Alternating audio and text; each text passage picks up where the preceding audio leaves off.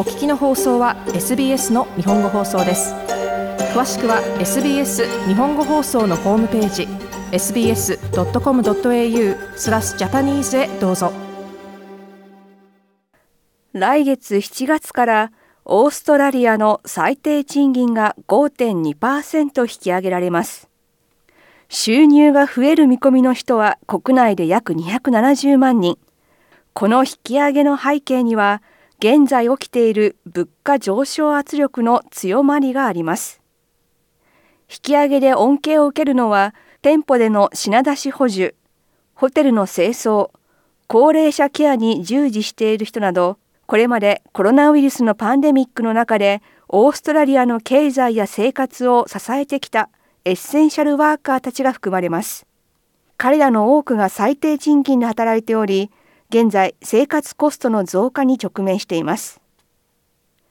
小売店舗で働くリアムさんは追加収入を歓迎すると語ります。私たちは高級取りではありません。ですから生活必需品を買うことができるようになることは未来に対する自分の自信につながります。リアムさんでした。経済的な理由で日々の暮らしに困っている人がいるという現在の状況を今回最低賃金の引き上げを決めた労使問題の最低機関フェアワークコミッションは認識していましたフェアワークコミッションのイアン・ロス委員長です物価が上昇する中、低賃金で働く人が特に弱い立場に追い込まれていることに私たちは気づいています。それを踏まえ、最低賃金の引き上げを支持する決定を下しました。ロス委員長でした。7月からの最低賃金の引き上げは5.2%、時給では約1ドルの引き上げです。時給では21ドル38セント、週給では812ドルとなり、週給で見ると40ドルの引き上げとなります。さらに、アワードと呼ばれる業種別に定められた基準で給与を受け取っている人も4.6%の引き上げが適用されます。連邦政府のアンソニー・アルバニージー首相はこの決定を歓迎しています。最低賃金の引き上げは首相が実現を目指していたものです。最低賃金で働く人の多くがパンデミックで私たちを支えてくれたヒーローです。彼らの働きは私たちからの感謝の言葉だけでなく昇給を受けるにも値します。そして今日彼らはそれを手にしました。アルバニージ首相でした。今後低賃金で働く人やアワードの規定で働く人数百万人が賃金引き上げの恩恵を受けることになります。5.2%の引き上げは2006年以来の大幅な伸びです。オーストラリア労働組合評議会 ACTU は5.5%の引き上げを求めてきましたが、最終的に5.2%となったことを歓迎しています。ACTU のセクレタリー、サリー・マクマヌス氏です。生活コストが高まる中、低賃金で働く労働者に大きな影響を与える決定です。これらの人々は、この困難な2年間、私たちの経済、そして社会を支え続けてきた人たちです。彼らは昇給を受けるに値する働きをしており、昇給で生活費を支払うことができます。マクマヌス氏でした。最低賃金の引き上げ決定に対しては、各労働組合はおおむね歓迎しています。しかし、フェアワークコミッションはこれまで、アプレンティス、いわゆる見習い労働者の経済的苦境に対応できていないとして、労組から批判されています。電気業界の労働組合 ETU のマイケル・ライト氏によると、業界の見習い労働者の時給は引き続き最低賃金を下回る時給12ドルにとどまる人もいます。最低賃金の引き上げは7月1日から始まりますが、航空、観光、ホスピタリティ業界はそれぞれ時期を今年10月に遅らせて実施されます。時期を遅らせる理由として、フェアワークコミッションは、これらの業界がコロナウイルスによるパンデミックや最近の悪天候で大きく被害を受け、業界が体力を回復するまでにはもう少し時間がかかるためとしています。一方ビジネスグループは最低賃金の大幅な引き上げはすべての業種に大きな悪影響を与えると主張します。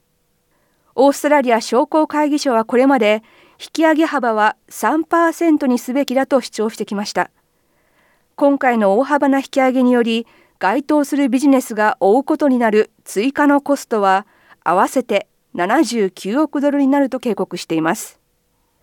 商工会議所の CEO アンドリュー・マケラー氏はビジネスも現在エネルギーコストの上昇サプライチェーンの混乱そしてガソリン価格の高騰という複数の問題に直面していると語りますこれらのコストを価格に転嫁しなければならないビジネスもあります。これによって物価の上昇圧力はさらに強まり、最悪の場合はビジネスを閉めるという難しい決断を迫られるところも出てくるでしょう。マケラ CEO でした。野党自由党のピーター・ダットン代表は、最低賃金の大幅な引き上げが中小企業にもたらす影響を懸念し、政府を批判しています労働党はこれまで中小企業の味方だったことはありません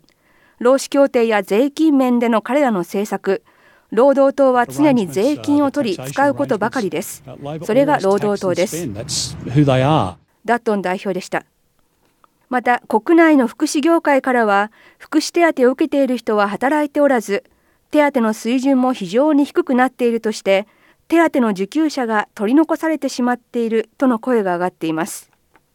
国内のコミュニティサービスの業界団体オーストラリアン・カウンシル・オブ・ソーシャル・サービスのエドウィナ・マクドナルド CEO 代理は手当の受給者について1日あたり46ドルで生活することを余儀なくされていると語ります。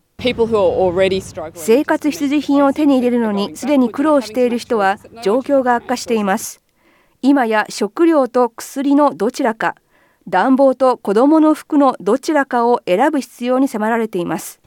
誰もこのような状況に置かれるべきではありません。マクドナルド CEO 代理でした。